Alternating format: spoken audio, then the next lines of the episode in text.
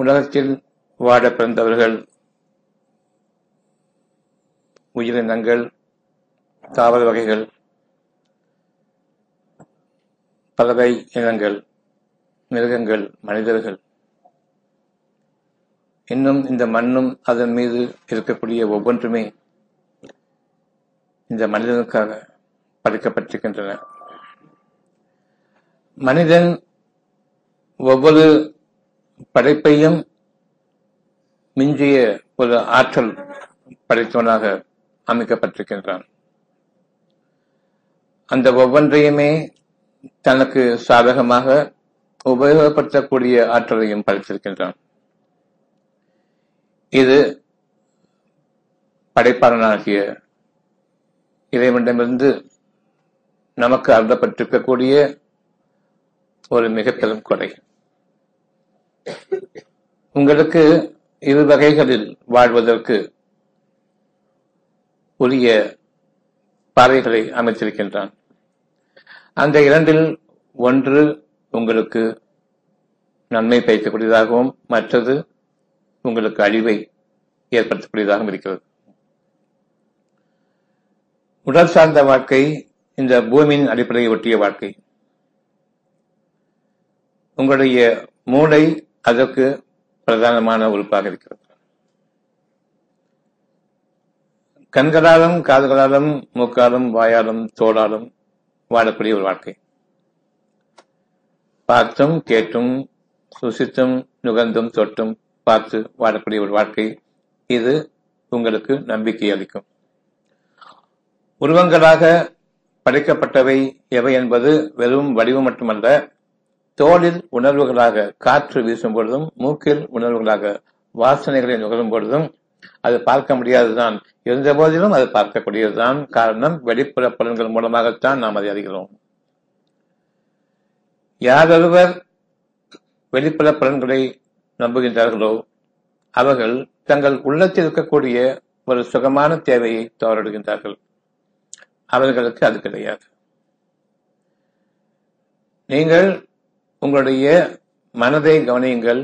அது உங்களுடைய வருங்கால வாழ்க்கையை அறிவித்துக் கொண்டிருக்கின்றது. நிகழ்கால வாழ்க்கையை அது அறிவிப்பதில்லை. கடந்த கால வாழ்க்கையை பற்றி அது கவலையும் கிடையாது. இனி வரக்கூடிய வாழ்க்கை பற்றி அது உங்களுக்கு இவ்விதமாக அமைய வேண்டும் என்ற சத்தியத்தை கொண்டு அழகான செய்தியாக உங்களுடைய மனதிற்கு அறிவித்துக் கொண்டிருக்கின்றது உங்களுடைய உள்ளம். அந்த மனமானது நாளைய வாழ்க்கையை பற்றி மட்டும்தான் அது கவனம் கொண்டிருக்கவே தவிர நேற்றைய இன்றைய வாழ்க்கையை பற்றி அல்ல. என்னுடைய கவலையும் என்னுடைய பயமும் என்னுடைய துக்கமும் அனைத்துமே நாளைய வாழ்க்கையில் நான் இழக்கப் போவதும் இழக்கவிருப்பதும் இழந்துவிட்டதாக இன்றைய முடிவு செய்வதும் ஆகிய இந்த எண்ணங்களை கொண்டு என்னுடைய மனம் ஒன்று கவலைக்குள்ளாகின்றது. என்ற இயலாமையை பற்றி நாளைய வாழ்க்கை எப்படி அமைய வேண்டும் என்று என் மனம் விரும்புகின்றதோ அதனை நான் ஒரு வடிவமாக ஆக்கி பின்னர் அதனை விரும்புகின்றேன். பெரும்பாலும் நாம் என்ன வடிவம் வைத்திருக்கின்றோம் என்றால் பணம் என்ற வடிவம் வைத்திருக்கின்றோம். பணத்தை கொண்டு என்னுடைய நாளைய வாழ்க்கையை நான் அமைத்துக் கொள்வேன். எதிர்கால வாழ்க்கை உங்கள் கைகளில் கிடையாது. வருங்கால வாழ்க்கை நீங்கள் விரும்ப முடியுமே தவிர அதனை நீங்கள் அடைய முடியாது.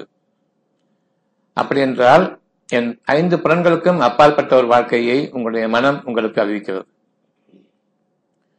5 புலன்களுக்கு உட்பட்ட வாழ்க்கையை கொண்டு நாளைய வாழ்க்கையை நான் விரும்பும் பொழுது அல்லது அதை அடைய வேண்டும் முயற்சிக்கும் பொழுது என்னுடைய முயற்சி தோல்வியில் அமையும்.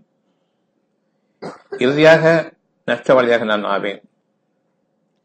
என் வாழ்க்கை அதோகதியாகிவிட்டது என்று கூறக்கூடிய அளவுக்கு நான் என்னுடைய புறப்புறங்களை கொண்டு அறியக்கூடிய ஒரு பாதையை நாளைய வாழ்க்கைக்கு நம்புவேனே. ஆனால் என் வாழ்க்கை இன்று காலமாகிவிட்டது. உங்களுடைய மனதிற்குரிய ஒவ்வொரு உணர்வும் காலங்களை கடந்து நீங்கள் வாழ வேண்டும் என்பதற்கு உரிய ஒரு வாக்கு உங்களுடைய மனதில் அமைக்கப்படுகின்றது. நானோ என் புறப்பலன்களை கொண்டு அதனை ஒரு வடிவமாக்கி காலமாகிவிட்ட வாழ்க்கையை நான் வாழ்ந்து கொண்டிருக்கின்றேன். காலமாகிவிட்ட என்ற அறிவை கொண்டு, கடந்த கால அறிவில் நான் எவற்றையெல்லாம் இந்த மூளையை கொண்டு அறிந்தேனோ அவற்றை மனதிற்கு கொண்டு வருகின்றேன். இங்கு என்னுடைய கேடு ஆரம்பமாகின்றது. ஒரு காலம் புறப்பலன்களை கொண்டு அறியக்கூடிய ஒரு வாழ்க்கை எதற்காக கொடுக்கப்பட்டிருக்கிறது என்றால், நீங்கள் உங்களுடைய வாழ்க்கையின் இந்த நாளுக்கு முன்பாக நீங்கள் எதனை விரும்பினீர்களோ அவற்றில் எவ்வளவு உங்களுக்கு நிறைவேறியிருக்கின்றது, எவ்வளவு உங்களுக்கு நிறைவேறவில்லை, உங்களுடைய முயற்சிகள் எவற்றில் பயன் கொடுத்தன, உங்களுடைய முயற்சிகள் எவற்றில் உங்களுக்கான பெரும் நஷ்டத்தை ஏற்படுத்தின, இந்த இரண்டையுமே உங்களுடைய இறைவன் உங்களுக்கு பார்ப்பதற்காக அந்த புறப்பலன்களை, கண், காது, மூக்கு, வாய், தோலை அனுமதிச்சாங்க செய்வத, இதை கொண்டு நீங்கள் வாழ்வதற்கல்ல. இதை கொண்டு அனுமானித்து எது உங்களுக்கு உருவாகி இருக்கிறது, எது உருவாக்கப்பட்டதாக நீங்கள் நீங்கள் எண்ணினீர்களோ அது உங்களுக்கு இல்லை என்பதை. கடந்த காலத்தில் வாழக்கூடாது, காலம் கடந்து வாழுங்கள். இந்த வாழ்க்கை உங்களுக்காக அவசியமாக்கப்பட்டிருக்கின்றது. காலமாகி போன வாழ்க்கையில் நான் இனி வாழப்போவதில்லை. என்னுடைய வாழ்க்கைக்காக நான் என்று தீர்மானித்துக் கொண்டிருப்பது பணம் ஒன்றுதான். ஆனால் இறைவன் அறிவிப்பதோ சுகம். அந்த சுகத்தை நீங்கள் அடைய வேண்டும் என்றால் குணம் பெற்றவர்களாக வாழுங்கள், குணக்கேடுகளுடன் வாழ வேண்டாம். உங்களுடைய குணம் பெற்றவர்களாக நீங்கள் வாழ வேண்டும் என்றால் மனிதர்களிடத்தை கண்ணியமிக்கவர்களாக வாழுங்கள்.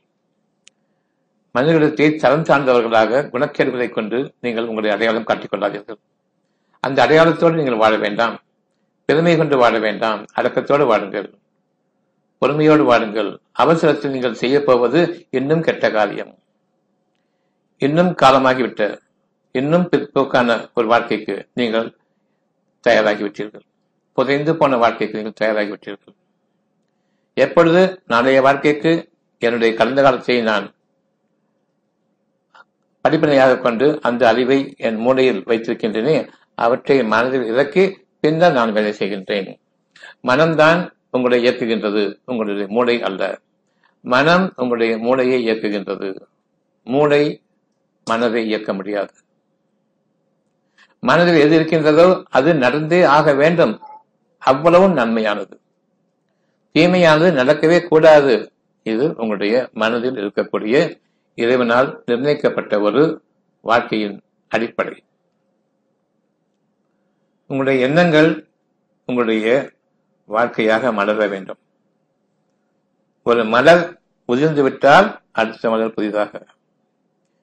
இரவில் வாடிவிடும், பகலில் புதிய மொட்டாக. உங்களுக்கு இறைவன் ஒவ்வொரு படைப்பிலும் தன் அச்சாட்சியை வைத்திருக்கின்றான். ஒவ்வொரு எண்ணமும் மலர்ந்தும் பின்னர் அது வாடிவிடுகின்றது.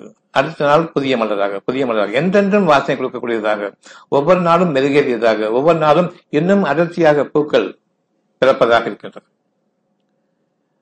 அதிலிருந்து உங்களுக்கு பயன் தரக்கூடிய காய்களும் பழ வகைகளும் உண்டு, வாசனைகளும் உண்டு, நிழலும் உண்டு, அமைதியும் உண்டு. இவை அனைத்துமே உங்களுடைய மனம் மலர்ந்திருக்க வேண்டும். எந்த காலமும் அது வாடிவிடக்கூடாது. வாடிவிட்டால் புதிய நம்பிக்கையை கொண்டு புதிய வாழ்க்கையை நுழையுங்கள். நேற்றைய வாழ்க்கையை நான் இன்று விரும்ப மாட்டேன், நாளைய வாழ்க்கையை புதுமையாக இருக்க வேண்டும் என்று விரும்புகின்றேன். அந்த வாழ்க்கையை ஏற்றுக்கொள்ளுங்கள். புதுமையான வாழ்க்கை, புதிய வாழ்க்கை. அதற்கு எப்படி பழைய கால அறிவை கொண்டு நான் புதிய வாழ்க்கையை அடைய முடியும்? அந்த புதிய வாழ்க்கை இதுவரை உலகம் காணாதது. ஒவ்வொருவருக்கும் புதிய வாழ்க்கை வேண்டும் என்று அறிவிக்கப்படுகின்றது. அந்த வாழ்க்கை நீங்கள் இனம் காண முடியாது, ஆனால் இங்கு மட்டும்தான் உணர முடியும். புதிய வாழ்க்கை வேண்டும். கொஞ்சம் அடையாளம் காட்டுங்க, எப்படி புதிய வாழ்க்கை வேண்டும் என்று. இதுவரையில் வாழ்ந்த வாழ்க்கை கூடாது. ஒரு அணுவளவு கூட சற்று முன்பு, ஒரு நொடி பொழுது முன்பு நான் வாழ்ந்த வாழ்க்கை வேண்டாம். காரணம், அது காலமாகிவிட்ட வாழ்க்கை, துர்நாற்றம் எடுக்கக்கூடிய வாழ்க்கை, அருவருப்பான வாழ்க்கை. இது கூடாது. மனம் சுத்தமாகிவிடும். மனதில் இந்த அறிவின் கேடு, அந்த கல்வி அறிவு, கலவி அறிவு, விபச்சார அறிவு ஒன்றை நுழையாது. இன்று நான் என்னை பாதுகாத்துக் கொள்கின்றேன். நான் காலமானவனாக இருக்க வேண்டுமா, காலம் கடந்தவனாக இருக்க வேண்டுமா? உங்களுடைய மனம் இருக்கக்கூடிய ஒவ்வொரு விஷயமும் காலம் கடந்தது, காலமாகிவிட்ட வாழ்க்கை கிடையாது, புதிய வாழ்க்கை வேண்டும். அந்த புதிய வாழ்க்கையில் உங்களுடைய அறிவு நுழையுமானால் பாவ மன்னிப்பு கேளுங்கள். என் இறைவனே, என் பாவங்களை மன்னிப்பாயாக. கெட்ட கேடான என்னுடைய மனநிலையை எனக்கு தூய்மையாக்கி கொடு. உன்னுடைய ஞானங்கள் அங்கு இருந்தால் தவிர நான் பழைய காலங்களில் தான் வாழ்வேன். அவ்வாறெனில் நாங்கள் புதிய படைப்பாக என்று இருக்கின்றேன். எனக்கு அடுத்த வாழ்க்கை என்ன? நான் நம்பிக்கை கொள்வதை தவிர ஒன்றுமில்லை. நீங்களும் நம்பிக்கை கொண்டுதான் வாழ வேண்டும். உங்களுடைய அறிவை கொண்டு வாழ்ந்தாலும் நடக்கும், நான் முயற்சிக்கப் போகின்றேன் என்றுதான் வாழ்வீர்கள். உங்களுக்காக வானங்கள் காத்திருக்கின்றன, புதிய உலகத்தை உருவாக்குவதற்காக. ஒவ்வொருவருக்கும் தனித்தனிய முறையே ஒவ்வொருவருக்கும் வானம் இருக்கின்றது, அவர்களுடைய பூமியும் இருக்கின்றது கால்களுக்கு கீழே. இவ்விரண்டுக்கும் நடுவே அவர்களுக்கான ஒரு காலமும் நேரமும் தீர்மானிக்கப்படுகின்றது. ஒவ்வொருவருக்கும் தனித்தனியான காலங்கள், ஒவ்வொருவருக்கும் தனித்தனியான நேரங்கள் குறிக்கப்பட்டவை, விதிக்கப்பட்டவை. காலங்களில் நீங்கள் வாழ்கின்றீர்கள் ஒரு குறிப்பிட்ட நேரம் முடியும் வரையில். அதற்கு பிறகு உங்களுடைய உயர்வு இருக்கிறது அல்லது உங்களுடைய தாழ்வு இருக்கிறது. நீங்கள் உயர்வை விரும்புங்கள். உயர்வு என்றால் என்னென்று தெரியும். இதைவிட அழகான வாழ்க்கை. தாழ்வு என்றால் மோசமான வாழ்க்கை. அந்த மோசத்தை நீங்கள் அறிந்திருக்கின்றீர்கள், உங்களால் முடியும் என்னென்ன மோசம் என்று. ஆனால் உயர்வு என்பது நீங்கள் அறியாத ஒன்று, அது உங்களுக்கு உன்னதமான புதுமையான மேன்மையான வாழ்க்கையாக இருக்கும். கொரோனா வேணுமா வேணாமா? வேண்டாம். அதற்கு வழி தெரியாது, நம்புங்கள். வேண்டாம், அவ்வளவுதான். வழியை நான் அறிய மாட்டேன், அந்த வழியை தேட மாட்டேன், அந்த வழியில் ஒன்றை கூட நான் உபயோகப்படுத்த மாட்டேன். இன்னைக்கு முகமடி போடுறேன்னு சொன்னா ஒரு கட்டாயம், அவ்வளவுதான். அவங்க ஆட்சி கொடிகட்டி பறக்குதான்னு பாக்குறாங்க, பறக்குது, பறக்கட்டும்.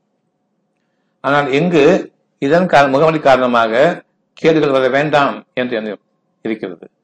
நம்பிக்கை கொள்ளுங்கள். உலகத்தில் நீங்கள் மற்றவர்களை போன்றுதான் வாழ்கின்றீர்கள், ஆனால் அந்த வாழ்க்கை அல்ல, மகத்துவமிக்க வாழ்க்கை. வெளியில இவ்வளவு சுகமான காற்று இருக்குது, முகத்தை மூடிக்கொள்ளுங்கள், உங்களுடைய கார்பன் டை ஆக்சைடை நீங்கள் சுவாசித்துக் கொள்ளுங்கள். ஹாஸ்பிட்டலுக்கு போங்க, அங்க ஆக்சிஜன் சுவாசிக்கும்.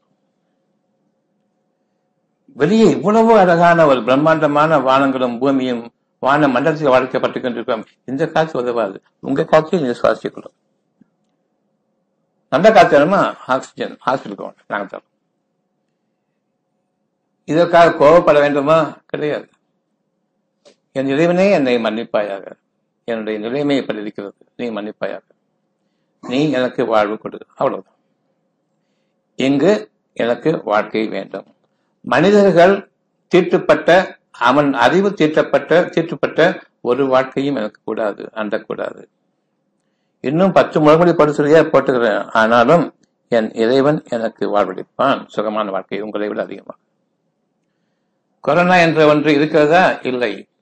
கேடு இருக்கிறதா? இல்லை. அவ்வளவுதான். எவையெல்லாம் அறிவை கொண்டு கொள்கின்றீர்களோ அதை நான் செருப்பு கடியில் கீழே போடுகின்றேன். அவ்வளவு. அது உள்ளே நுழையாது. நேர மொழியிலிருந்து செருப்புக்கு போன சேர மனசுக்குள் நுழையாது.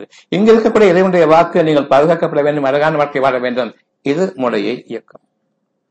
அந்த மூளையிலிருந்து உங்களுடைய உடல் உறுப்புகள், அவயவங்கள் எல்லாம் இயங்குகின்றன. அது மட்டுமல்ல, வானங்களும் பூமியும் உங்களுக்காக இயங்குகின்றன, உங்களுடைய நன்மைகளுக்காக வேண்டி. படைப்பாளனை ஏற்றுக்கொண்டதன் காரணமாக எந்த வாழ்க்கையை நீங்கள் உங்களுக்காக ஏற்றுக்கொள்வீர்கள்? உங்களுடைய வாழ்க்கையை இறைவன் அமைப்பவனா அல்லது உங்களுடைய காலமான அறிவு தீர்மானிப்பதா? எது? நம்பிக்கை என்பது நன்மையின் மீது மட்டும் நம்பிக்கை கொள்ளுங்கள். உங்களுடைய அறிவு என்று காலமாகிவிட்ட புதைந்து போன சதக்கிடங்கு அறிவை உபயோகப்படுத்தி நான் இன்று புதைகளுக்குள் வாழக்கூடிய வாழ்க்கையை வாழக்கூடாது. உலகம் பூராவும், ஊர் பூராவும், தெரு பூராவும் சடலங்கள் எரியட்டும், கவலை கிடையாது. அவர்கள் காலமானவர்கள், ஏற்கனவே இன்னைக்கு காலமாகல. நாமும் காலமானவர்களாக பயந்து வாழ்ந்து அந்த நிலை அடைய வேண்டாம். சுகமான வாழ்க்கைக்காக, இன்னும் விசாலமான வாழ்க்கைக்காக, நாம் வாழ இருக்கின்றோம். உங்களுடைய தேவைகள் வானங்களிலிருந்து இறங்குகின்றன பூமிக்கு. அதற்கு முன்பாக உங்களுடைய மனதில் அமைக்கப்படுகின்றது. இது உங்களுடைய தேவை. ஏற்றுக்கொண்டால் வானங்கள் உங்களுக்காக வழிவிடும். ஏற்றுக்கொள்ளவில்லை என்றால் வானங்கள் பிறந்துவிடும். இந்த மனம் வெறுமையாகிவிடும், மனம் காணாமலாகிவிடும். அந்த மனம் எப்பொழுது வெறுமையாகி விடுகின்றதோ வாழ்க்கை இல்லை. மனதிலிருந்து உங்களுடைய வாழ்க்கை உருவாகிறது. மனதிலிருந்து உங்களுடைய வாழ்க்கை இறங்கவும் துளங்கவும் அது படைக்கப்படும் பொழுது இவ்வளவும் நிகழ்கின்றது. மனதின் கட்டளையின் பிரகாரம் நீங்கள் இயங்குகின்றீர்கள். உங்களுடைய இயக்கத்திற்கு உங்களுடைய உள்ளுறுப்புகள் அனைத்தும் சுவாசங்களில் அழகான காற்று, அதற்குரிய அந்த சக்தி, நம்பிக்கை கொள்ளப்படும், அதற்குரிய அந்த ஞானங்கள், நன்மை தீமைகளை பிரித்து பார்க்கக்கூடிய அந்த ஞானங்கள் உங்களுக்கு தெரியாது. சாதாரணமாக வாழ்ந்து கொண்டிருப்பதாகத்தான் எண்ணுவீர்கள். ஆனால் நன்மைகளை மட்டுமே நீங்கள் கிரகித்துக் கொண்டிருப்பீர்கள். தீமைகள் உங்களை விட்டு நீங்களும் நீங்கள் புறக்கணிக்கம் செய்வீர்கள். உங்களுடைய அறிவு கேட்டுக்கொள்ளும். இறைவனிடம் இருக்கிறது உங்களுடைய நல்லறிவும், உங்களிடம் இருக்கிறது உங்களுடைய கெட்டறிவும். நல்லறிவை கொண்டு நன்மையை நான் விரும்புகின்றேன், கெட்டறிவை கொண்டு நான் என்னுடைய தீமைகளை சம்பாதிக்கின்றேன். உங்களுடைய மனதை கவனியுங்கள். நன்மைகள் வேண்டும் என்று சாதாரணமாக விரும்புங்கள், போதும். பெரிய அளவில் ஒன்றும் செய்ய வேண்டிய அவசியம் இல்லை. கொரோனா உலகம் போதாமல் செத்துக்கிட்டு இருக்காங்க, அப்படியே சந்தோஷம், அவ்வளவுதான். இங்கு என்ன இருக்கிறது? சுகமான வாழ்க்கை வாழ்க்கை. இது மட்டும்தான் சத்தியம். உலகமே அடியற்றும் நான் வாழ்கின்றேன். யார் தங்களுக்கு தாங்களே அநியாயம் செய்து கொள்கின்றார்களோ, என்னுடைய அறிவு மனம் சொல்லக்கூடிய அழகான வாழ்க்கையை விட மிஞ்சியது, சக்தி வாய்ந்தது. நான் செத்துதான் போவேன். என் அறிவு சொல்றது. இவ்வளோ மக்கள் சொன்ன பைத்தியக்காரங்களா இல்ல, அறிவுள்ளவங்க. உங்களை வாட வைக்க மாட்டாங்க, உங்களுக்கு சவக்கணங்களுக்கு அனுப்புவாங்க. நம்புங்க. இங்க இருக்கக்கூடிய ஒவ்வொரு நம்பிக்கையும் நாளைய விஷயம். அது நாளைய வாழ்க்கை புலர்ந்த பிறகுதான் தெரியுமே தவிர என்று தெரியாது. இந்த ரெண்டு நல்லதை வச்சுக்கிறதுக்கு என்ன தப்பு இருக்குது? அவ்வளவு பெருமை. எனக்கு எல்லாம் தெரியும். எப்படி வெளி உலகிற்கு வந்த பிறகு நீங்கள் உங்களுடைய கார்பன் டை ஆக்சைடு, உங்களுடைய கெட்ட சுவாசத்தை நீங்கள் இருங்கள். ஆக்சிஜன் வேணும்னா ஹாஸ்பிட்டல் வாங்கன்னு சொல்லக்கூடிய அளவுக்கு இருக்குதுன்னு சொன்னா, எந்த அளவுக்கு நாம் நம்முடைய வாழ்க்கையை ஏற்கனவே இழந்து காலமாகிவிட்ட வாழ்க்கையை வாழ்ந்து கொண்டிருக்கின்றோம். இறைவன் காலம் கடந்து வாடுங்கள் வாங்கன்னு சொல்லப்படுது. உலகத்தினுடைய காலத்தை கடந்து வாடுங்கள், என்னை நம்புங்கள். நான் உங்களுக்கு அந்த ஒரு வாழ்க்கையை தான் அமைத்திருக்கின்றேன். எந்த கேடும் தீண்டாத வாழ்க்கையை நீங்கள் வாழுங்கள். எந்த கேடு? மனிதனுடைய அறிவு என்ற கேடு உங்களுடைய மனதில் நுழையாமல் பாதுகாத்துக் கொள்ளுங்கள். நான் அறிவித்திருக்கக்கூடிய சுகமான வாழ்க்கையை, உங்களுடைய வாழ்க்கையினுடைய பிரதானமாக சொர்க்க வாழ்க்கையை நீங்கள் இன்று மேற்கொள்ளுங்கள். வேண்டும் என்று மேலாக கொள்ளுங்கள். உங்களுடைய மனதில் மனதினுடைய அறிவு இருக்கக்கூடாது, அவ்வளவுதான். அதாவது உங்களுடைய கண்கள், காது, மூக்கு, வாய், தோல் பார்த்ததையும் கேட்டதையும் நுகர்ந்ததையும் ருசித்ததையும் தொட்டதையும் நம்பாதீர்கள். தீட்டுப்பட்டது. அதற்கும் மேலான அழகான வாழ்க்கை உங்களுடைய மனதில் இருக்கின்றது. இந்த மனதிற்குரிய ஒரு வாழ்க்கைக்கு இந்த ஐந்தும் பொருந்தவே பொருந்தாது. நான் இறந்த பிணமாக வாழ விரும்ப மாட்டேன். என் அறிவை கொண்டு வாழ்வதன் காரணமாக, படிப்பறிவை கொண்டு வாழ்வதன் காரணமாக, கல்வி அறிவு எனும் கல்வி அறிவு விபச்சார அறிவை கொண்டு நான் வாழ மாட்டேன் என்ற உறுதியை நீங்கள் மேற்கொள்ளுங்கள். அவற்றை நான் கற்று பின்னர் மறக்க வேண்டும். களவும் கற்று மற. இந்த களவாணி படிப்பை கற்றுக்கொள்ளுங்கள் பிறகு மறப்பதற்காக. எந்த ஒன்றையும் புதிதாக எண்ணக்கூடாது. இது புதிய அறிவு என்று அவளையும் கற்று தேர்ந்த பிறகு அவ்வளவுமே தவறு என்பதை அறியுங்கள். அந்த தவறு என்பதை நீங்கள் அறிவது கண்களால் பார்ப்பதும் தவறு, காதுகளால் கேட்பதும் தவறு, மூக்கால் நுகர்வதும் தவறு, வாயால் ருசிப்பதும் தவறு, தொடு உணர்வால் நான் உணர்வதும் தவறு. இந்த ஐந்தையும் புறக்கணிக்கின்றேன். இந்த 5 பூதங்களையும் புறக்கணிக்கின்றேன். 5 பேய்களையும் புறக்கணிக்கின்றேன். இந்த விபச்சார அறிவியை விட்டு நான் என் மனதிற்குள் இருக்கக்கூடிய ஒரு ஒளிமயமான வாழ்க்கையை நான் விரும்புகின்றேன். கேடுகள் வேண்டாம், அவ்வளவுதான். என்ன செய்வது?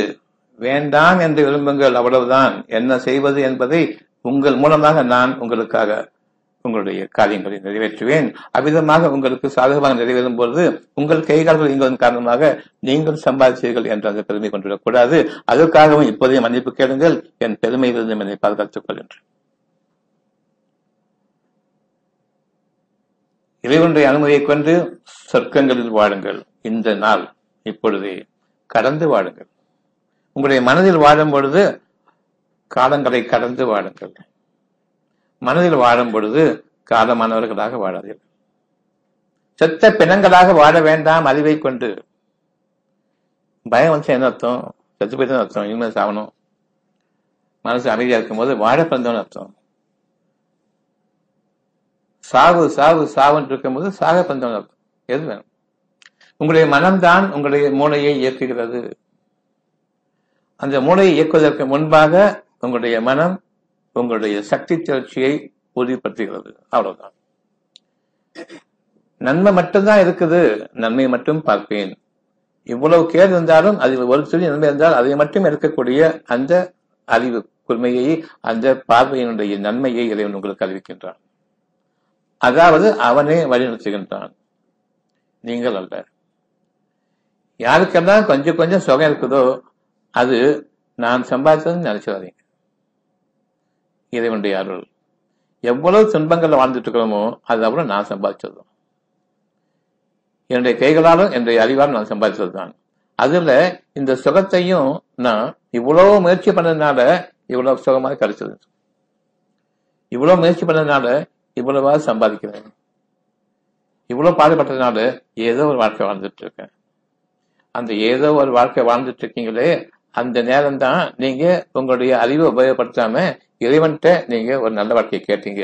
ஒரு சொற்ப நேரம், ஒரு கண் இமைக்கும் நேரம், அந்த ஒரு இறைவனிடம் நான் சமர்ப்பித்த என்னுடைய வாழ்க்கையை தான் என்று அந்த சின்ன வாழ்க்கையை வாழ்ந்து கொண்டிருக்கின்றீர்கள். இவ்வளவு துன்பத்திற்கிடையே இந்த இவ்வளவு துன்பங்களும் நீங்கள் உங்களை அறிவை கொடுத்து நீங்கள் சம்பாதித்ததுதான். அந்த சுகமோ இறைவன் உங்களுக்கு அளித்தது. உங்களுடைய அறிவால் நீங்கள் களைப்புற்று என்னடா வாழ்க்கை இது, நீ விதித்த வாழ்க்கையை தவிர எனக்கு ஒன்றும் இல்லைன்னு சொல்லிட்டு உங்களை அறியாமலே பேசுவீங்களே, அதன் காரணமாக நீங்கள் கிடைக்கப்பட்ட அந்த சொற்பமான ஒரு சுகம் இவ்வளவு துன்பங்களுக்கிடையே இருக்கிறது என்றால் அது நீங்கள் இறைவனிடம் ஒப்படைத்தீர்கள், உங்களுடைய அறிவை கொண்டு எதிர்க்காமல். ஆனால் நீங்களோ இவ்வளவு முயற்சியின் காரணமாகத்தான் இந்த சுகமாக எனக்கு இருக்கிறது என்று எண்ணிக்கொண்டிருக்கின்றீர்கள். அங்கும் அந்த சுகத்தையும் இழப்பீர்கள். கேடு உனக்கே என்று. அத்தியாயம் 84 வசனம் 1.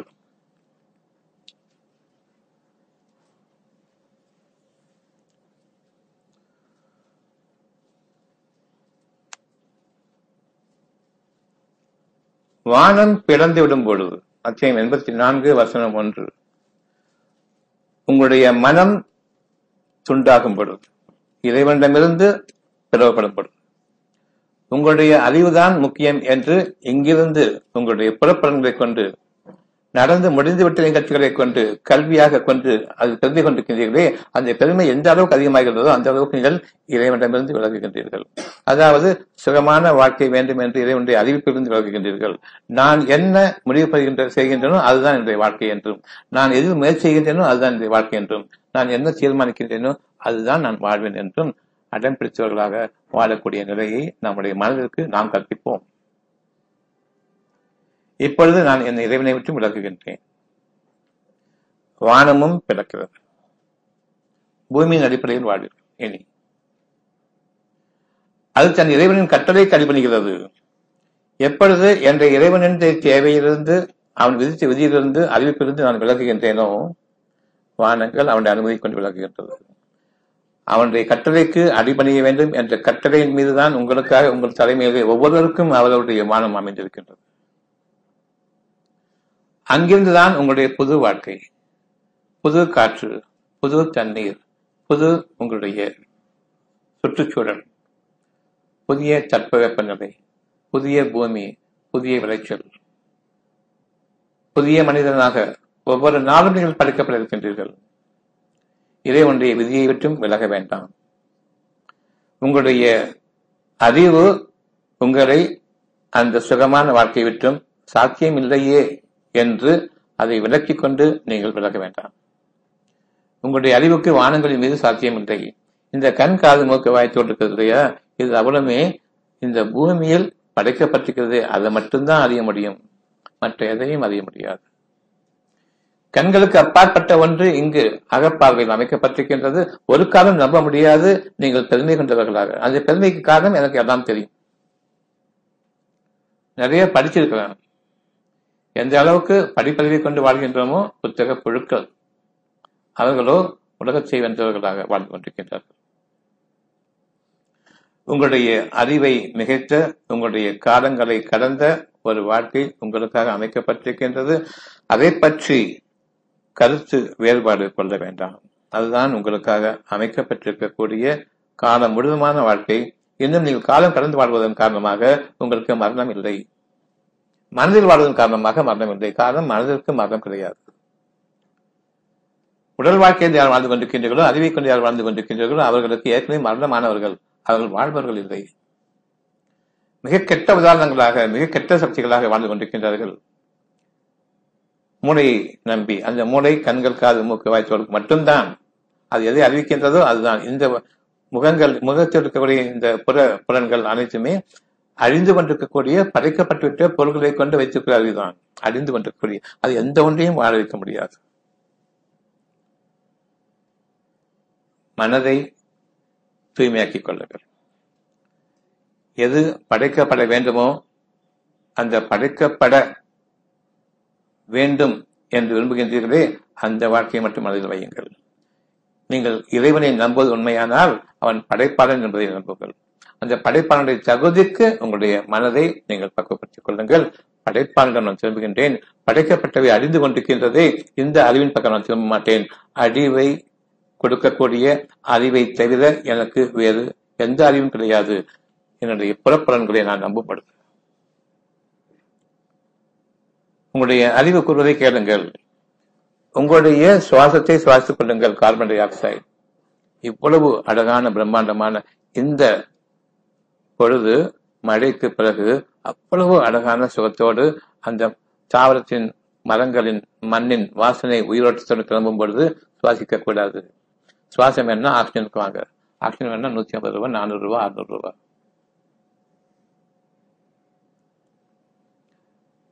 நீங்கள் வெறுத்து பழகுங்கள். இவ்வகையிலான காலமான மனிதர்களை பற்றி வெறுத்து பழகுங்கள். பிணங்களோடு நான் வாழக்கூடாது இறைவனை என்று வெறுத்து பழகுங்கள். உள்ளத்தில் இருக்கின்றது, உங்களுடைய மனதில் இருக்கின்றது. மனிதர்களோடு வாழவை இறைவனை என்று கேளுங்கள். உங்களுடைய மனதில் இருக்கின்றது. செத்த பிணங்களோடு வாழக்கூடிய வாழ்க்கை வேண்டாம். நடைபிணங்களாக நான் பார்த்துக் கொண்டிருக்கூடிய மனிதர்களோடு வாழ வேண்டாம். எங்களை உயிராற்றல் மிக்க சுகமான வானங்களும் பூமியும் இணைந்த அந்த உலகத்தில் புதிய படைப்புகளாக வாழவே இறைவனை விரும்புங்கள். மனிதனை ஒருபோதும் எந்த காரணத்திற்காகவும் ஒரு அணுவளவு, ஒரு குண்டூசி முனை கூட நீங்கள் நம்பக்கூடாது. மனிதனுடைய அறிவையும் அவனுடைய உதவியையும் தூய்மையாளர்களாக ஆகுங்கள். நிச்சயமாக இறைவன் தூய்மையாளர்களை நேசிக்கின்றான். எந்த நோயை பற்றி இவர்கள் கூறுகின்றார்களோ அது வேண்டாம் என்று இறைவன் அறிவிக்கின்றான். அந்த நோய் வேண்டாம் அறிவிக்கின்றான்னா இந்த சொல்லை வேண்டாம் அறிவிக்கின்றான். ஆனால் அதையே ரிப்போர்ட்டுகளாக தூக்கி கொண்டு வரும். எனக்கு இது இருக்கு தெரியுமா, எனக்கு இதுக்கு தெரியுமா, இந்த ஹாஸ்பிட்டல் இருந்து வர்றேன், எவ்வளவு பெரிய ரிப்போர்ட் பாருங்கன்னு சொல்லிட்டு பெருமையா தூக்கிட்டு அழிந்தவர்கள், இறந்தவர்கள் மண்ணாகிவிட்டார்கள். இறந்தவர்களை பிறக்க செய்ய முடியாது. இப்பவும் வாழ்ந்துட்டு காரணம் வாழணும்னு ஒரு நப்பாசை உள்ள இருக்குது, அதுக்காகவே நீ வாழ வைக்கப்பட்டிருக்கீங்க, அவ்வளவுதான். மற்றபடி இந்த மருந்துகள் அது கிடையாது. ஆனா இவங்க சொல்றாங்க இந்த மருந்துகள் தான் வாழ வச்சுட்டு இருக்குன்னு சொல்லிட்டு மிகவும் நன்றி கெட்டவர்கள். சுத்தமாக தங்களுடைய வானங்களை அகற்றிக் கொண்டார்கள். இவ்விதமாக வானம் உங்களை விட்டும் அகன்று விடும் பொழுது, பிளந்து விடும் பொழுது நீங்கள் இது இந்த அறிவை கொண்டு மட்டும்தான் வாழ வேண்டும். இன்னும் 5 புலன்கள் வேலை செய்து கொண்டிருக்கின்றன. நான் இரண்டு கட்டளை கடிபணிந்து வானங்கள் பிளந்துவிடும், இங்கு உங்களுக்கு நற்செய்திகள் மூடப்பட்டுவிடும். இனி கவலையும் பயமும், நான் இறந்து விட்ட பிறகுதான் துக்கம் என்று சொல்ல வேண்டும். இறந்து விட்டதாகவே என்று நான் அழுகின்றேன் துக்கத்தில். எப்ப கண்ட தண்ணி வரும், எழ விழுந்த பிறகா, எழ விழுந்த முன்னாடியா? எனக்கு ஒரு கஷ்டம் வந்து நான் இப்ப இவ்வளவு கஷ்டமா இருக்குன்னு அடம்படுது, எனக்கு இடம் விழுந்துச்சுன்னு அர்த்தமா, இதுதான் விளப்பம் அர்த்தம். என்னுடைய வாழ்க்கையினுடைய முடிவை, துக்ககரமான முடிவை என்று நான் நம்பிக்கை கொண்டேன். ஆனால் அங்கோ நீங்கள் அழகான வாழ்க்கை வாழ வேண்டும், இந்த வாழ்க்கை கூடாது, இந்த கெட்ட செய்திகள் உங்களுக்கு நிகழக்கூடாது. இறைவனை நீங்கள் மனதில் தாங்குங்கள். அவனுடைய வாக்குகள் தான் முக்கியமே தவிர இறைவனை உருவமாக தாங்காதீர்கள். அதுவும் உலகத்தினுடைய அடிப்படையில் நான் கற்பனை செய்த உருவங்களாக.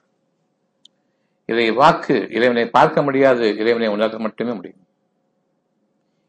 அவ்வளவு பேருக்கும் இந்த உண்மையானது தெளிவாக மனதில் அமைக்கப்பட்டிருக்கின்றது.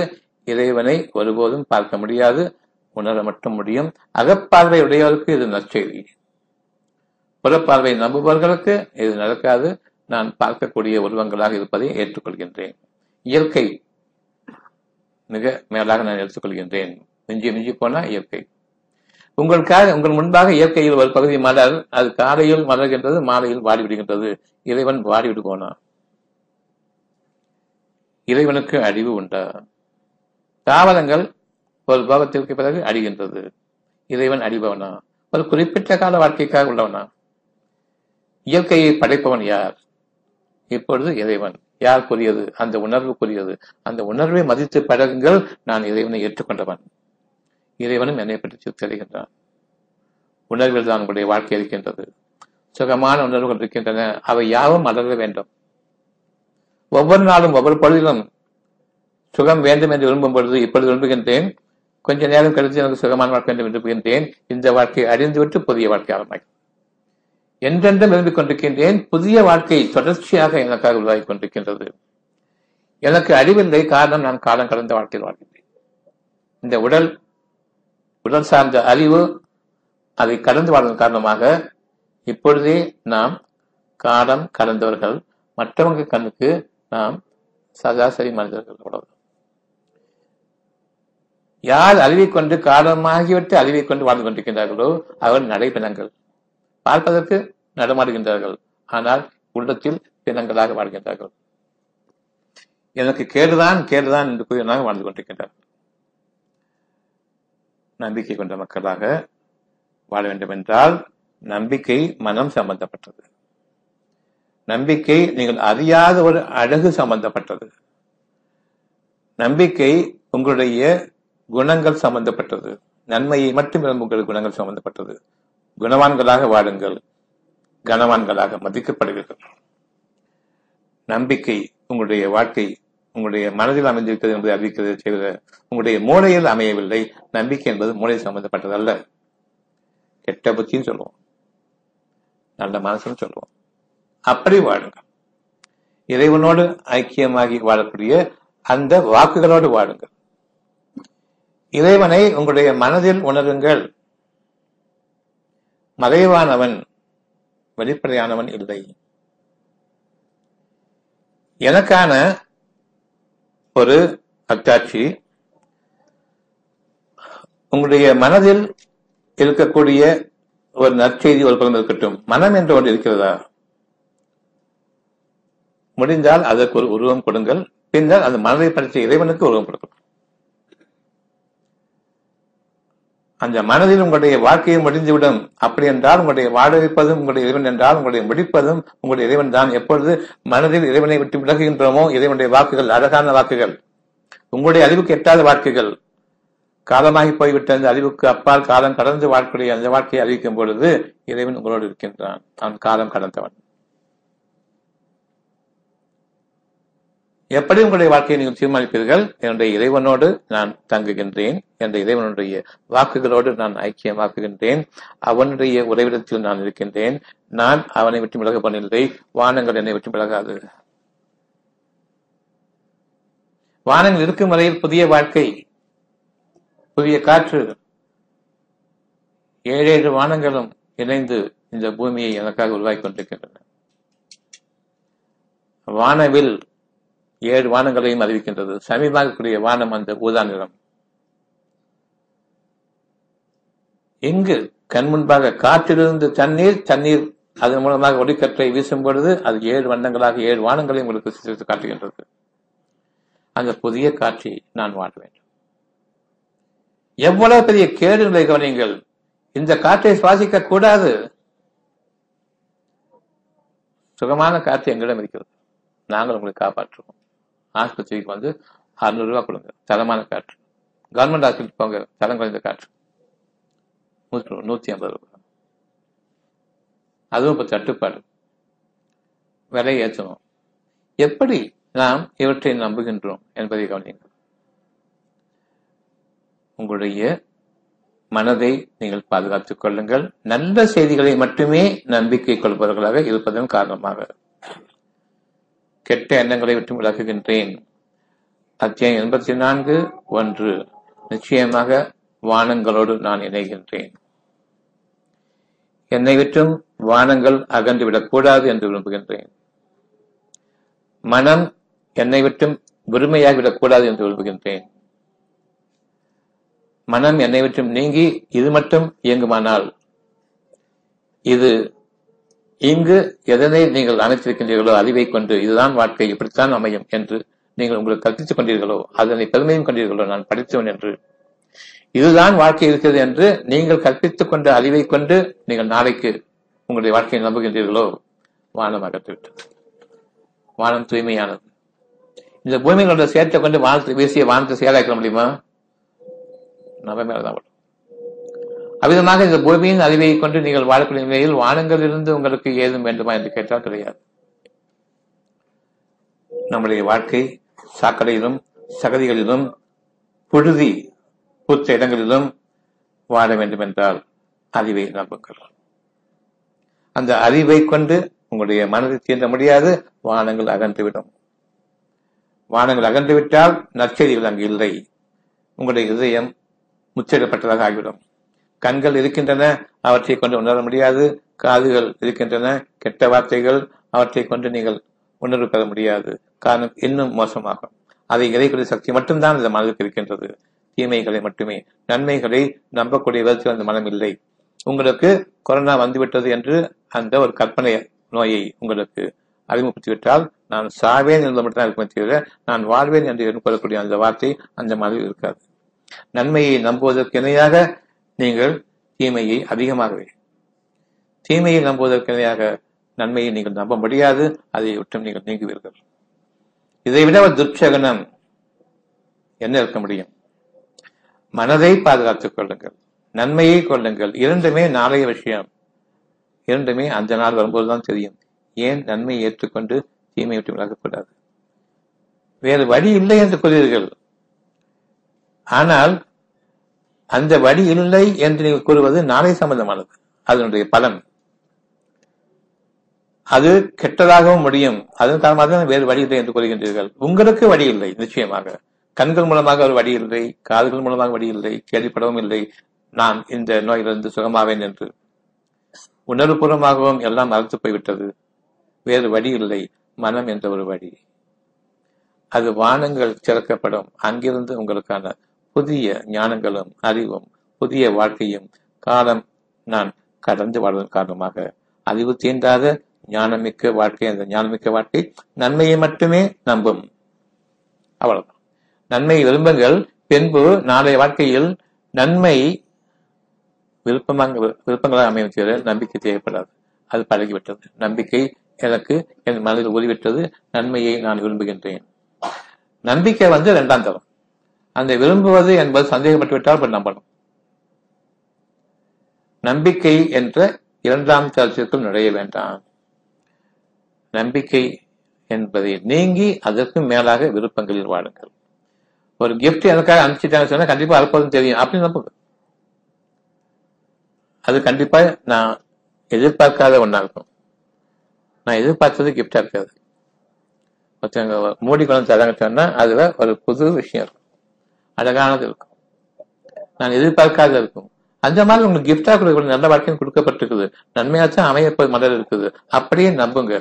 அது அழகான வாழ்க்கையாக இன்னையிலேருந்து இந்த நிமிஷத்துலேருந்து பார்த்துக்கிட்டு வாங்க. ஒவ்வொரு பார்வையிலையும் அழகு தெரியும். நேற்று போன அதே சாக்கடை தெரியுது, இன்னைக்கு கொஞ்சம் அழகா தெரியும், இன்னைக்கு கொஞ்சம் பிரைட்டா தெரியும். நேற்று இருந்த அதே நாற்றங்கள் இன்னைக்கு வித்தியாசமா தெரியும். நேற்று இருக்கக்கூடிய அதே வாழ்க்கையை எண்ணிக்கப்படுறது இன்னைக்கு வித்தியாசமா இருக்கும். நேற்று இருக்கக்கூடிய நாள் முழுவதும் கலைப்பு, இன்றைக்கு அந்த கலைப்பு இல்லை. ஒவ்வொரு நாளும் நீங்கள் கவனிக்க வேண்டும், ஒவ்வொரு மூச்சிலும் கவனிக்க வேண்டும். நம்பிக்கை கொண்ட அந்த பொழுதிலிருந்தே அந்த அறிவு இறைவனால் கொடுக்கக்கூடிய ஞானங்கள் புதிய பார்வையை கொண்டு பாருங்கள். அது போதுமான அளவுக்கு உங்களுடைய வாழ்க்கைக்கு உறுதுணையாகவும் அந்த நம்பிக்கையை விருப்பங்களாக உயர்த்துவதற்கும் அது அமையும். நம்பிக்கை என்பது நமக்கு இரண்டாம் தரம். அந்த இரண்டாம் தரத்திற்குள் இறங்குவதற்கு முன்பாகவே உயர்ந்து விடுங்கள். நம்பிக்கை உயர்ந்து விருப்பங்களோடு வாடுங்கள். அதற்கும் உயர்ந்து அதில் வாழ்ந்து கொண்டிருப்பதையும் பாருங்கள் புதிய அறிவை கொண்டு. எந்த அளவுக்கு கசடுகள் அறிவு உள்ளத்தில் நீக்கப்படுகின்றதோ அந்த அளவுக்கு நேரடியான பார்வை நாளைய வாழ்க்கையை கொண்டு அதனுடைய மலரும் தன்மையை பார்த்துக் கொண்டிருக்கின்றேன், பார்க்க முடியும். எந்த காலத்திலும் நிகழ்ந்துவிட்ட பிறகு நான் நம்புவேன் என்ற அந்த அர்த்தம் இல்லாமல் நிகழ்ந்து கொண்டிருப்பதை பார்க்கும் பொழுது இன்னும் உங்களுடைய நிலைமையை நீங்கள் உயர்த்தி கொண்டு செல்வீர்கள். அங்கு நீங்கள் ஒரு நிலையிலிருந்து மற்ற நிலைக்கு உயர்கின்றீர்கள். 84:19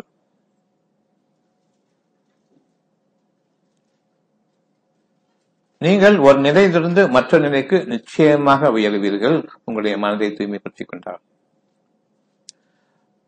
ஒட்டுமொத்த மனிதர்களுடைய கல்வியறிவை உங்களுடைய செருப்புக்கு கீழாக வையுங்கள். நான் ஒரு ரிப்போர்ட் கொண்டு வந்திருக்கிறேன், எனக்கு பிரெயின் டியூமர், அதை கீழே வச்சு செருப்பு மேல வைங்க. அதை கொண்டு போய் கடவுள் பக்கத்தை வச்சு எல்லையும் சேர்த்து பண்ண கூடாதீங்க. எனக்கு இந்த நோய் டாக்டர்களை போன்று ஒரு மனித குலத்திற்கு ஒரு அபச குணம் எதுவும் இல்லை. இறைவனுக்கு பதிலாக டாக்டர்களை இங்கு அதிகமாக, கெட்ட வார்த்தைகள் மட்டுமே பேசக்கூடிய டாக்டர்களை இங்கு அதிகமாக வைத்திருக்கிறோம்.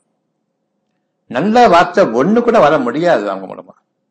நான் குணமாக்கினேன் எழுதி கொடுத்துட்டு குணமாக்குங்க, அது எப்படி சொல்ல முடியும்? அப்ப ஏன் அந்த பொய் பேசுனீங்க? உண்மையை பேசினா என்ன கேடு? கடவுளுக்கு எது பிடிக்கும், உண்மையா பொய்யா, நயவஞ்சகமா துரோகமா, அல்லது சத்தியத்தை கொண்டு தன்னுடைய இயலாமையை ஒத்துக்கொள்வதா? ஒரு சாதாரண சளிக்கு கூட டாக்டர்கிட்ட மருந்து கிடையாது. அதுக்குத்தான் இன்னைக்கு கொரோனான்னு பேர் வச்சிருக்கு. அவங்க வைத்தியத்தின் காரணமாக தனக்குத்தான் தேடிக்கொண்ட உடல் முழுமையும் ஒற்றுக்க ஒரே சமயத்துல அழிக்கக்கூடிய அந்த சூழ்நிலைக்கு என்னுடைய மனம் கெட்ட டாக்டர்களுடைய அறிவை கொண்டு முழுமையாக்கப்பட்டுவிட்டது. வானங்கள் இல்லை, இருள் அடைந்த நிலை. வானங்கள் தான் இந்த சூரியன், சந்திரன், நட்சத்திரங்கள், கோணங்கள், மண்டலங்கள் அவ்வளவையும் அந்த பிரஷர்ல ஒண்ணு அந்த இடத்துல பொருத்தி வச்சிருக்கு. அது நீங்க தூக்கி வீசி எறியப்பட்டுவிடும், இருள் கவிவிடும். அந்த இடத்துல தான் நமக்கு இந்த இருந்துட்டு இருக்குது. கொஞ்சம் ஒளி இருக்குது, பொழைச்சிக்கலாம். இப்ப நாம் தெரிந்து வேண்டியவர்களாக இருக்கின்றோம். டாக்டர்கள் என்ற அபசகுணமும் அந்த மகா கெட்ட சக்தியும் என் மனதில் இருக்கின்றது. இவர்கள் காப்பாற்றுவார்கள் என்றது. ஆனால் நான் தெய்வ நம்பிக்கை கொண்டிருப்பேன் என்றும் கூறிக்கொள்கின்றனர். 3 கூட்டங்களுமே வடிகட்ட கூட்டத்தினராக இருக்கின்றார்கள். அவர்களுக்கு கட்டிடங்கள் தான் அவர்களுடைய தெய்வங்களுடைய இருப்பிடம். நம்பிக்கை கொண்டவர்களுக்கு அவர்களுடைய உள்ளங்கள் மாபெரும் கோவில். எதனை நீங்கள் எடுத்துக்கொள்வீர்கள்? கட்டிடங்கள் வானம் அகன்று விட்டது, உள்ளம் வானங்கள் மூடிவிட்டது. உங்களுக்காக உங்களுடைய புதிய உலகம் தயாராகின்றது. பாருங்கள், நீங்கள் புதிய பார்வைதான், மனிதர்களுடைய கெட்ட பார்வை கிடையாது. கெட்ட பேச்சில் பேசும்போதே நான் அதை அலுவலத்துடுவேன், அலுவலப்பாக பார்ப்பேன், நிற்க மாட்டேன், விளைகள். ஒரு நேரம் இருக்கிறது, பேஸ்புக்ல பார்த்துட்டே இருக்கீங்க. இந்த உணர்வு வரும்பொழுது பேஸ்புக்கை பார்க்கும்போது சீன்றும் வரும். கூடிய சீக்கிரம் யூடியூப் நாசமா போட்டோம், எதுவுமே மனசுல நிற்காது. காரணம், அவ்வளவுமே மனதுடைய கெட்ட சக்தி. நல்லது மனசு சுகமானது. இந்த மனசுல இறைவன் அளித்திருக்கக்கூடிய ஒரு சுகமான வாழ்க்கைக்கு ஒரு திரும்ப கூட உபயோகப்படாது. வீணா போனவர்கள் பேச்சும் அவர்களுடைய செய்திகளும் அறிவிக்கொண்டே பார்க்கக்கூடிய கெட்ட செய்திகளை மட்டுமே போடக்கூடியதும் வீண் விவாதங்கள், அரட்டைகள், இதை தவிர வேறு எதுவுமே கிடையாது. இந்த உள்ளத்திற்கு அதிலிருந்து அறிவிக்கூடிய ஒரு நற்செய்திக்கு சாதகமான ஒன்று கூட பார்க்க முடியாது உங்களுடைய ஃபேஸ்புக்லையோ உங்களுடைய யூடியூப்லையோ இன்னும் எந்த ஊடகங்கள் இருக்குதோ அதன் வாயிலாக. இதற்கு உறுதி சேர்க்கக்கூடிய எந்த ஒன்றையும் பார்க்க முடியாது ஊறு விளைவிக்கக்கூடிய செய்தியை தவிர. ஆக இன்றைக்கு உங்களுடைய உள்ளம் என்ற மிக பெரும் கோவிலில் இருந்து உங்களுடைய மனதுக்கு அறிவிக்கப்படக்கூடிய உங்களுடைய 100 வருட வாழ்க்கைன்னு சொன்னால் அதை கடந்த வாழ்க்கையை, கடந்த காலத்தை கொண்டு ஒரு நற்செய்தி அறிவிக்கப்படுகின்றது. அந்த கடந்த வாழ்க்கையை கடந்துவிட்டு மனிதர்கள் கடந்துவிட்டு அந்த காலத்தை இன்று கொண்டு வாடுங்கள். புதிய வானங்கள் உங்களுக்காக, பூமி உங்களுக்காக மட்டுமே. தனித்தனிய முறையை யார் ஏற்றுக்கொள்கின்றீர்களோ அவர்களுக்கு இது கஷ்டமா? சுகம் வேணும்னு நினைக்கிறது அவ்வளவு கஷ்டமா இருக்குது, அவ்வளவு கஷ்டமா இருக்கு. அது எப்படி வாழலாம்? ஆனா அந்த நேரம் வந்துட்டா கடவுளே கடவுளே கடவுளே கடவுளே கடவுளே காப்பாத்து காப்பாத்து காப்பாத்து. இப்ப ஏன் தலை சாடுது, கண்ணு மூடுது, ஏன் காதுக்கு இந்த வார்த்தை தான் போகணும், கொஞ்சம் விட்டா கூட மற்ற வார்த்தைகள் வந்து கடவுளே கடவுளே கடவுளே கடவுளே. அவ்வளவு அடங்கி கையை கூப்பிட்டு தலையை சாச்சிட்டு இப்ப உள்ளத்தின் பக்கம் வர்றீங்களே கடவுளைக்குதான் சொல்லிட்டு ஓட வேண்டியதானே, மக்காவுக்கு ஓட வேண்டியதானே, திருப்பதி ஓட வேண்டியதானே, வேளாங்கண்ணிக்கு ஓட வேண்டியதானே. இப்ப ஏன் உள்ள வர்றீங்க? இவ்வளவு கிட்டான் உடைய மரணம் சத்தியத்தை கொண்டு வருகிறது. மரண ஓலங்களை பார்க்கலையா? காப்பாற்று காப்பாற்றுன்னு சொல்லக்கூடியவங்க காப்பாற்று யார் நம்பி போனோமோ அவங்க கைவிடும் பொழுது காப்பாற்றுங்கிற அந்த வார்த்தை அடங்கி உள்ளுக்குள்ள வரதா இல்லையா? காப்பாற்ற இப்ப தெரியணும் கடவுள் எங்க இருக்காங்க. காப்பாற்று காப்பாற்றுன்னு கேட்கிற வரைக்கும் இறைவனுடைய அணுகுதல் கிடையாது. காப்பாற்று நீங்க காப்பாற்றப்படுவீங்கன்னு அவன் சொல்றதுதான் நீங்க அவனுக்கு திருப்பி சொல்றீங்க. திருப்பி சொல்லாதீங்க, சொல்றதை கேளுங்க. நீங்க கேட்காதீங்க. அவனுடைய அனுகிரகம், அவனுடைய வாக்கு தூய்மை அவ்வளவும் நிறைவேறக்கூடியது. அவங்களுக்கு சொல்றதுதான் நீங்க அவன்கிட்ட கேட்கறீங்க. நீ நிறுத்து, நான் சொல்றதை கேளுங்க. கடவுளுடைய வாக்கு அந்த நேரத்திலையும் நீங்க சுகமாக கவலைப்பட சொல்லிட்டு இருக்கும் போது நீ நிறுத்து, நான் சொல்றதை கேளு அப்படின்னு சொன்னா யார் இங்க பேசுங்களோ தெரியல. சுகமாக எல்லாரும் நீ செத்துப்போன்னு சொன்னதுக்கப்புறம் இங்க சுகமாக சொல்றது யார் பேச முடியும்? அதை கேட்க விட்டு நீ நிறுத்து, நான் சொல்றது நீ கேளுன்னு சொல்லிட்டு அப்பவும் கத்துறோம். கடவுளை கடவுள் கிடையாது. பிரார்த்தனை என்பது நீங்கள் அவன் கூறுவதை ஏற்றுக்கொள்வது, உண்மை என்று மனம் அமைதி அடைவது. எப்ப கஷ்டம் வருதோ அமைதி கேளுங்கள். அமைதியை கேளுங்கள் அப்படின்னு சொல்லும் போது அமைதியாக அவன் சொல்வதை கேளுங்கள், அவன் உணர்த்துவதை கேளுங்கள். அது உண்மை. இப்பொழுது அவனிடம் நம்பிக்கையும் கேளுங்கள், பொறுமையும் கேளுங்கள், அமைதியையும் கேளுங்கள். வாழ்க்கை திரும்புகிறது. புதிய வாழ்க்கைக்காக திரும்பவும் வெளியே வந்ததுக்கு அப்புறம் பேஸ்புக்கு, மண்ணாங்கட்டி, லட்டு வசிக்கின்ற இந்த சாக்கடைகளை பார்க்காதீங்க. அதுல பொழுது போக்குக்காக பார்க்குறீங்க. உங்களுடைய பொழுது போயிட்டா செத்து பணம் தானே. உங்களுடைய வாழ்க்கை பொழுது 100 வயசு. பொழுது போக்கணும்னு ஆசையா இருக்குது, பொழுது போக்குங்க. ரொம்ப பொழுதுபோக்கு ஆசையா இருக்குது, சீக்கிரமா செத்து போகணும். பொழுது பிடிக்கிறதில்ல, சாவனம் தானே, போக்கணும். எவ்வளவு கெட்ட வார்த்தை, எவ்வளவு கெட்ட நடவடிக்கையை நாம் எடுத்துக்கொண்டிருப்பது. இந்த போனை போல ஒரு கேடு தரிசனம் கிடையாது. மனசு இருக்கக்கூடிய ஒரு விஷயத்துக்கு கூட இது சாதகமா இருக்காது, பாதகமா இருக்கும். உங்களை நீங்களே படுகொலைக்குள் தள்ளிக்கொண்டு காலமாகிவிட்டவர்களாக வாழக்கூடாது. காலம் கடந்தவர்களாக வாடுங்கள். உங்களுடைய இறைவன் கூறுகின்றான், நீங்கள் ஒரு நிலையிலிருந்து மற்ற நிலைக்கு உயர்வீர்கள். காலம் கடந்து 100 வருடத்துக்கு பிறகு நான் வாழக்கூடிய வாழ்க்கை அடுத்த நொடி 5000 ஆண்டுகளுக்கு தாண்டி வாடுங்கள். அடுத்த நொடி 50,000 ஆண்டுகளுக்கு தாண்டி வாடுங்கள்.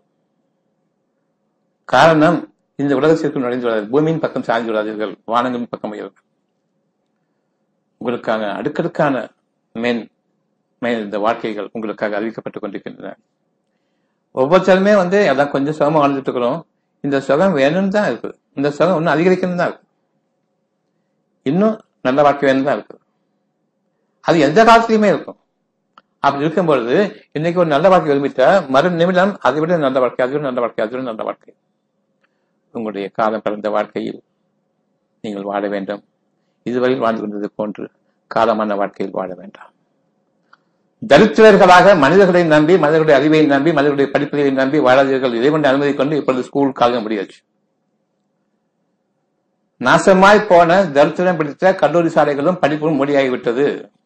இப்பொழுது இறைவனுடைய படிப்பை கவனியுங்கள். காலம் கலந்து விடுங்கள். ரொம்ப லேசானது. பொறுக்கி படிப்பை படித்தது போதும். பணம் பொறுப்புக்காக படிக்கிற படிப்பு தான் இது. வேறு எதுக்குமே பயப்படாது. கொஞ்சம் யோசிச்சு பாருங்க. உங்களுடைய படிப்பை தான் கொண்டு இந்த பணம்ங்கிற ஒன்றை தவிர வேறு எதுக்கு பயப்படும்? அந்த பணத்தை சம்பாதிச்சுட்டு உங்களுடைய வாழ்க்கைக்கு உபயோகப்படுமா? இன்னைக்கு முடியாது. தண்ணியும் கிடையாது, காற்றும் கிடையாது. உங்க கைகளாலேயே முகத்தை மூடிக்கிறவங்க சாவுங்க. வெளியில வந்த இந்த காற்றுலாம் கூடாது. எப்பேற்பட்ட கேடு தரிசனம். வானங்கிறது எவங்க காற்று கூடாது. சுவாசிக்கணுங்க. நான் தரேன் ஆசை, நான் காப்பாற்றுவேன். மனசு பொறுக்கல, உங்களுக்கு தான் பொறுக்குது. இருந்தாலும் அமைதியை கொள்ளுங்க. இன்னைக்கு நாம தெரிய வேண்டியது, மனிதன் அறிவை கொண்டு வாழக்கூடிய இந்த காலமாகிவிட்ட சவக்கிடங்கில் வாழக்கூடிய பேய்களோடு தரித்திரர்களோடு நான் வாழக்கூடாது. உங்களை எந்த அளவுக்கு கொடுமைப்படுத்த முடியுமோ கல் நெஞ்சுக்காரர்களாக ஆகிவிட்ட உங்களுடைய உயிரை பற்றி துச்சமாக மதிக்கக்கூடியது. எனக்கு ஓட்டு தான் வேணும், எத்தனை பேர் சுத்திட்டு முக்கியம் கிடையாது. என் ஓட்டு வேலை முடிஞ்சதுக்கப்புறம் எல்லாம் முடியுங்க, முகத்தை முடியுங்க, சாப்பிடும். அது வரைக்கும் தந்துட்டோம். எப்படிப்பட்ட ஒரு கேடு நம்மை சூழ்ந்திருக்கின்றது என்பதையும் கவனியுங்கள். இன்னைக்கு நாம நான் இதுவரைக்கும் மனிதனாக வாழ்ந்தேன்னு சொன்னேன்ல, இல்லை இறைவனை மன்னித்தவன் நீ, வாழ வைத்துக் கொண்டு போனி, உனக்கு நன்றிக்கரனாக என்று அறிவிக்கப்பட்ட இந்த உண்மையை ஏற்றுக்கொண்டு உள்ளம் பெரும் கோயிலுள்ள ஏற்றுக்கொண்டேன். இனி உன்னுடைய வாக்கை தவிர என்னுடைய வாழ்க்கை இல்லை. நாளைதான் என்னுடைய வாழ்க்கை. நேற்றைய வாழ்க்கை முடிந்துவிட்டது. இன்றைய வாழ்க்கை நிகழ்ந்து கொண்டிருக்கின்றது. அதனை நான் நிகழ்த்தவில்லை, நிகழ்ந்து கொண்டிருக்கின்றது. நாளைய வாழ்க்கை உன்னிடம் இன்று தேவை கிடையாது. இதுவரையில் நான் என்னுடைய வாழ்க்கையை கேடாக கொண்டு வாழ்ந்தேன். இனி உன்னை தேவை வாழ்க்கை கிடையாது. நம்புங்கள். கல்லாய் போய்விட்ட இந்த மனிதனுடைய நெஞ்சங்களை கவனியுங்கள். இவர்கள் உங்களுடைய மனதை நெருப்புக்குரியதாக ஆக்கிவிட்டார்கள். நெஞ்சம் கொதிக்குதுன்னு சொல்லாமா, இல்லை ரத்தம் கொதிக்குதுன்னு சொல்லாமா, இல்லை மூட்டப்பட்டால் கொதிக்காது. ரத்த கொதிப்பு காரணமே இதுதான். மனிதர்கள் தான், இவர்கள் தான் நரகத்தினுடைய எரிகட்டைகள். எரிகட்டைகள் மையப்பகுதிக்குரியது. கொழுந்து விட்டு எரியும் நெருப்புக்கு மையப்பகுதிக்குரியது. இப்ப மனிதர்கள் விலகுகளா இல்லையா? இறுகி போன நெஞ்சங்கள், கல்லு மாதிரி போன நெஞ்சங்கள். இது மனிதன்தான் இந்த உலக வாழ்க்கையில் நரகமாக ஆக்கக்கூடிய எரிகட்டைகள் என்பதை புரிந்து கொள்ளுங்கள். அவர்களுக்கு விலகுங்கள். அத்தியாயம் 2 வசனம் 24.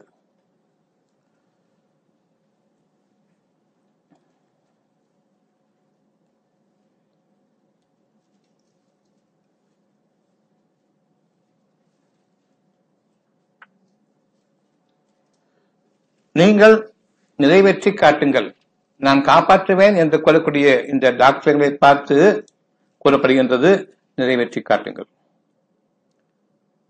கொத்து கொத்தா மரணம் அடைஞ்சிட்டு இருக்குது. இப்ப கூட இவன் காப்பாற்றுவான்னு நினைக்கிறமே, என்ன கேடு! இதை விட ஒரு சாபக்கேடு என்ன இருக்க முடியும்? கண்ணு பார்க்குது, அவ்வளவு பிணங்கள் ரோட்லையும் இறஞ்சி கிடக்குது. இதை பார்த்த பிறகு இவன் காப்பாற்றான்னு நினைக்கிறமே, இதை விட ஒரு சாபம். சபிக்கப்பட்ட மக்களாக வாழ்ந்து கொண்டிருக்கோம் என்பதற்கு இதை விட வேறு என்ன ஆதாரம்? இந்த மனிதர்களை பார்ப்பவர்களை ஒரு காலம் உங்களுடைய உறவினர்களாக இருந்தாலும் சரி, உங்களுடைய பெற்றோர்களாகவோ, உங்களுடைய பிள்ளைகளாகவோ, மனைவி மக்களாக இருந்தாலும் சரி, இத்தகைய மனிதர்களை நாம் ஏற்றுக்கொள்ளலாமா? மனிதனாக ஏற்றுக்கொள்ளலாமா? அவர்களுடன் நெருக்கமா ஆகலாமா? அவருடைய பாவங்களுக்காக மன்னிப்பு தேட வேண்டியிருக்கிறது. காரணம், அவர்களுடன் வாழ வேண்டியிருக்கிறது. அவ்வளவுதான். ஒருபோதும் அவரிடம் அதிகமாக பேசுவதையோ அவர்கள் உருவாடுவதையோ வைத்துக் கொள்ள வேண்டாம். முடிந்தது பார்க்கும்பொழுது பாவம் அளிப்பவர்களுக்காக அவ்வளவுதான். எதுவும் பேச வேண்டாம். அவருடன் உரையாடுவதற்கு எதுவுமே கிடையாது. இதை வைத்துக் கொண்டால் நாடும் பொழுதும் பேசிக் கொண்டிருக்கிறோம். இன்னைக்கு இந்த செய்தியை பார்த்து, செய்தி பார்த்து ஷேரிங் வேற. என்ன கெட்ட கேடுகளில் வாழ்ந்து கொண்டிருக்கின்றோம் என்பதை பார்ப்பதற்கும் கேட்பதற்கும் அவ்வளவு கஷ்டமாக இருக்கின்றது. இருந்தவாறு மனதிற்கு அமைதி அளிப்பாங்க. டாக்டர் கேளுங்க, நிறைவேற்றி காட்டு, நீ சுகமாக்குன்னு சொன்னீங்க, அதை எழுதி கொடுப்போம், நிறைவேற்றி எழுதி கொடுங்க, எழுத மாட்டாங்க. அப்படி என்றால் இன்னும் பணம் வாங்குகின்றார் ஏன்? அது எங்களுடைய தர்மம், தொழில் தர்மம். எப்படி ஒரு வக்கீல் கொடகாரனுக்கு வாதாடுறது தொழில் தர்மமோ, காசு கொடுத்தா தர்மம் ஆயிடும். அதே மாதிரி நீங்க காசு கொடுத்தா நாங்கள் செய்து தர்மம் சொல்லிட்டாரு. நாங்கள் என்ன தர்ம சாபனம் வச்சிருக்கோம் உங்களுக்கு சும்மா பண்றதுக்குன்னு கேட்போம். உங்கள்கிட்ட எழுதி வாங்கிப்பாங்க, செத்தா நீங்க தான் காரணம், நான் காரணம் இல்லை. எப்படி மாறிவிட்டது, எந்த அளவுக்கு நாம் செத்த பிணங்களாக அங்கு போகின்றோம் என்பதை கவனிங்கள். அவ்வாறு நிறைவேற்ற உங்களால் டாக்டர் சொல்லுங்க, உங்களால் முடியாது. மனிதர்களாக நீங்க இருக்கீங்க, இல்லை நீங்க எரிபொருள், எங்களை நரகத்தின் வாயிலுக்கு செலுத்தக்கூடிய நீ எரிபொருள். கற்களையும் எரிபொருளாக கொண்ட அந்த மனிதர்கள் மூட்டக்கூடிய நரக நெருப்பை, மனிதர்கள் தங்களை விலகுக்கட்டைகளாக இருந்து உங்களை வரவேற்கக்கூடிய அந்த எரிகொடிகளை விட்டு விலகிக் கொள்ளுங்கள். இது 2:24. நீங்கள் நிறைவேற்றி காட்டுங்கள், அவ்வாறு நிறைவேற்ற உங்களால் முடியாது. நிச்சயமாக திட்டமாக மனிதர்களையும் கற்களையும் எரிபொருளாக கொண்ட நகரங்களின் நரக நெருப்பை அஞ்சிக் கொள்ளுங்கள். யார் உள்ளம் என்ற கோயிலை நிராகரிக்கின்றார்களோ அவர்களுக்காகவே சித்தப்படுத்தப்பட்டுள்ளது. 2000 நரக வாழ்க்கையா இருக்குன்னு சொல்றீங்களே, உண்மைதான். காரணம் மனிதர்கள் மூலமாக ஏற்படுத்தப்பட்டதான் அந்த நரகம். கல்லாய் போன அவர்களுடைய நெஞ்சங்கள், அவர்களை நீங்கள் நம்பக்கூடாது. எந்த மனிதரையும் நம்பாதீர்கள், உங்களையும் நம்பாதீர்கள். நீங்கள் உங்களை அறிவிக் கொண்டிருக்கும் வரையில் இறைவனை நம்பி பழகுங்கள். மசூதிகளையும் சர்ச்சுகளையும் கோயில்களையும் விட்டு விலகுங்கள். உங்களுடைய உள்ளம் என்ற அந்த கோயில் இறைவனுடைய வாக்குகளை கொண்டு நீங்கள் நிரப்பமாக வாழ்ந்து வாருங்கள். இன்று ஒரு புதிய வாழ்க்கையில், காலம் கடந்துவிட்ட வாழ்க்கையில் நாம் வாழ்ந்து கொண்டிருக்கின்றோம். 50,000 ஆண்டுகளையும் கடந்து வாடுங்கள். உங்களுடைய அறிவை கொண்டு இறங்கிவிட வேண்டாம். விருப்பங்களோடு வாடுங்கள். சந்தேகப்பட்டு கீழே இறங்கிய பிறகு நம்பிக்கை என்ற 2ஆம் தர வாழ்க்கை வேண்டாம். நம்பிக்கை நமக்கு ஆகாது, விருப்பங்கள் வேண்டும்.